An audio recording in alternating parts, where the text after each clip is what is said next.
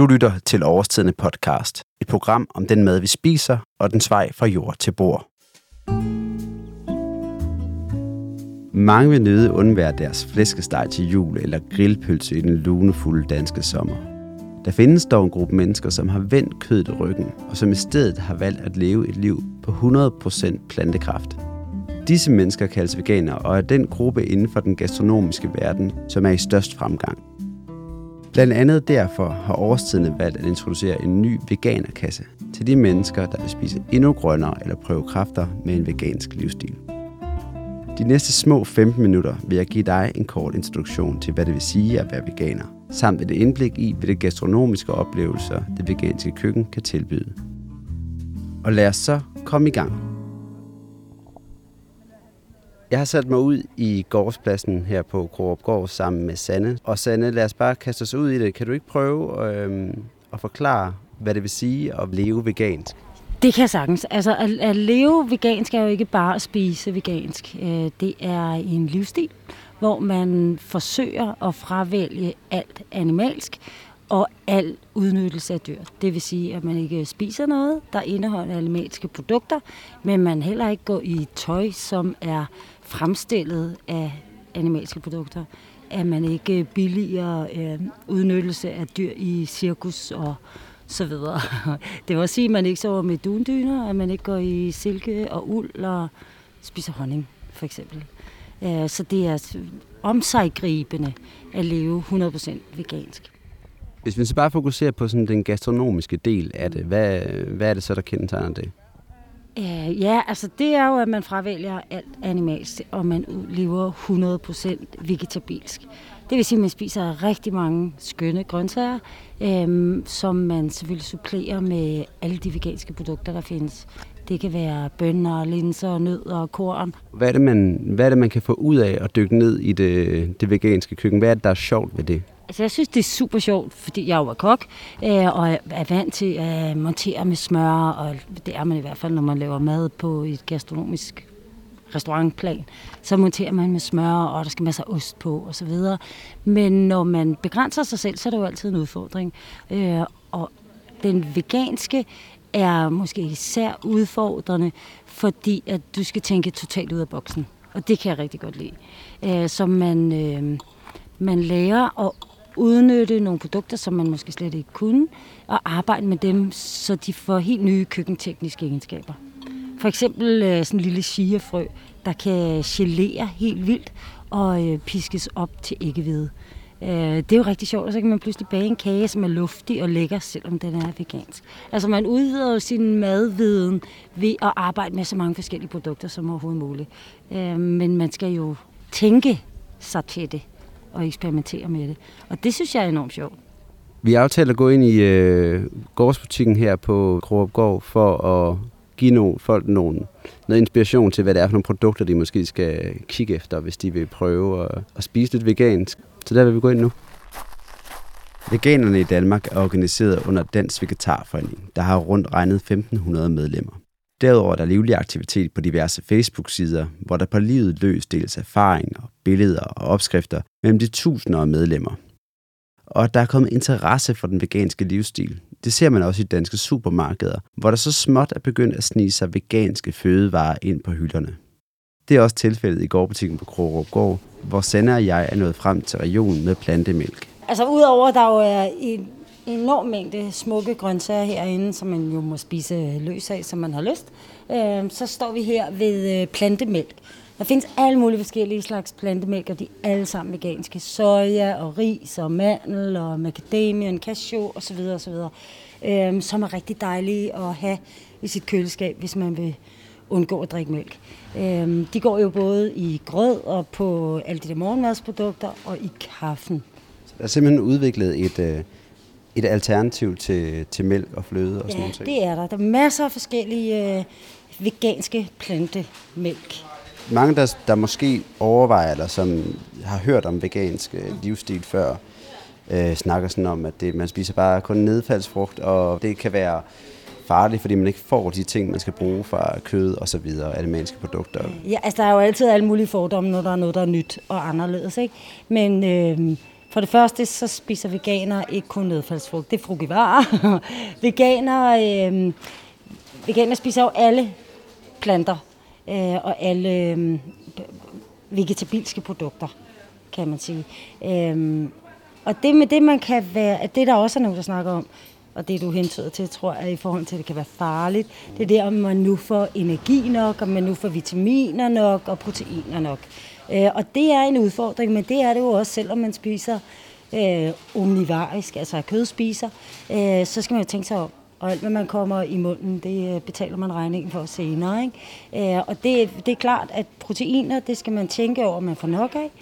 Øh, og i, øh, i kød er der jo masser af proteiner, og i animalske produkter er der masser af proteiner, men det er heller ikke smart at få for mange proteiner. Øh, og vi har lidt øh, vendet os til, at proteiner er øh, gode.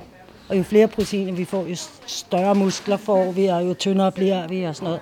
Men, øh, men proteiner er, er, det er ikke nødvendigt at få så mange proteiner.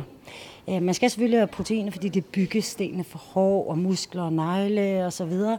Men der findes masser af vegetabilske proteiner i bønner og linser, bælfrugter i det hele taget, i kornprodukter og i nødder og en lang række øh, vegetabilske fødevarer.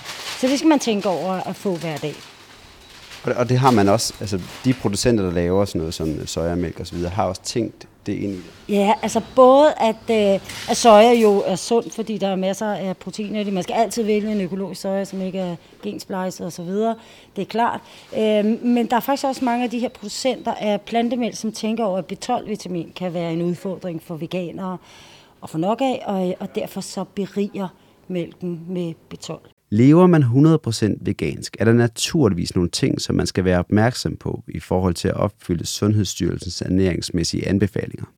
Er man derimod bare nysgerrig og interesseret i at udvikle sin gastronomiske horisont, ja, så er der ingen problemer, så skal du bare spise løs. Og du kødspiser, vegetar eller kredsen, så vil du snart opleve, at det veganske køkken byder på mange spændende oplevelser. Og nu tilbage til gårdbutikken. Lidt i samme boldgade som mælken, så har vi jo en, en hylde her med nødder, alle mulige forskellige nødder, som, øh, som jo både smager virkelig dejligt, og udover proteiner indeholder øh, de gode, sunde fedtsyre. Og det er jo også vigtigt, at man tænker på at få nok af dem. Øh, specielt N3-fedtsyrene, som jo hovedsageligt findes i fisk, øh, findes også i olivenolie for eksempel, og i, øh, i hørfrøolie og i de her nødder. Så, øh, så man skal få nogle nødder og få de sunde fedtsyre hver dag. Og man skal ikke være så bange, når man er veganer i hvert fald, for at få for meget fedt. Fordi at man spiser jo hovedsageligt grøntsager, som indeholder meget lidt fedt. Øh, og hvis du spiser grøntsager uden at få fedt samtidig, så er der en masse vitaminer, som ikke bliver frigjort til din krop. Det skal helst spises i forbindelse med noget fedt. Så fedt er ikke farligt, så længe det er den rigtige slags. Vi har også nogle øh, tørrede frugter, som jo øh, tilfører en masse mineraler. Kroppen en masse mineraler, men også en masse sukker. Og sukker er jo ikke øh, godt øh, i for store mængder, men smagsmæssigt kan det være rigtig dejligt at have noget tørre frugt i huset. Og nu skal vi over til noget af det, som jeg tror, jeg har glædet mig mest til øh, over ved køledisken, som er de her... Øh, det ligner jo øh, burgerbøffer øh, og pølser osv. Det er burgerbøffer, og vi har en masse forskellige slags burgerbøffer, som øh, er veganske. Og man kan jo altid se, om øh, et produkt er vegansk ved at kigge efter det lille veganermærke med en, en lille blomst på. Øhm, og specielt hvis det er fremstillet i England eller Tyskland eller i Sverige, eller andre steder, så bruger man meget det veganske logo. I Danmark er vi ikke så gode til at bruge det endnu. Jeg håber, det bliver bedre. Og så er det, man skal ud og læse hele ingredienslisten for at finde ud af, om der er nogle animalske produkter i. Det er der ikke i dem her, øhm, og de smager virkelig godt. Og vi, snak, vi snakkede også om, at, at i forhold til tidligere, så det mm. her med, at man begynder at lave nogle produkter til vegetarer og folk, der lever vegansk, altså efterligner øh, kød, er det noget nyt? Ja. Eller nyere? Altså, i, i Danmark har det måske ikke været så almindeligt. I Tyskland for eksempel har de været rigtig gode til at gøre det, og har gjort det i mange år. De her pølser for eksempel øh, er, er tyske tofu-pølser.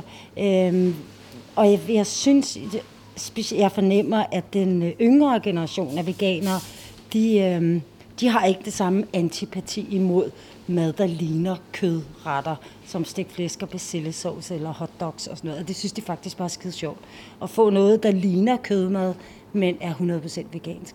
Da, da jeg blev vegetar i sin tid, altså for mange år siden, der spiste vi altså ikke noget, der lignede kød. Der synes vi, det var ulækkert, hvis det lignede kød. Der skulle det være grøntsagsmad, ikke?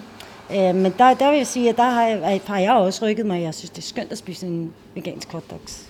Ja, hvem ved, en dag måske man kan få øh, veganske pølser på øh, fodboldstadion. Altså det er jeg sikker på, at det kan man jo for eksempel i Tyskland. I Tyskland kan du få vegansk mad over det hele, og i England, faktisk også i USA.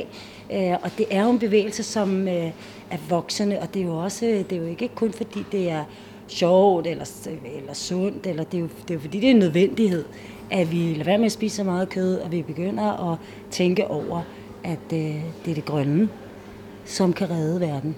Som Sande siger, er det Tyskland, der er forgangslandet, når det kommer til at fravælge animalske produkter. I Tyskland er det cirka hver tiende, som lever vegansk eller vegetarisk, og det gør tyskerne til det mest vegetariske land i Europa.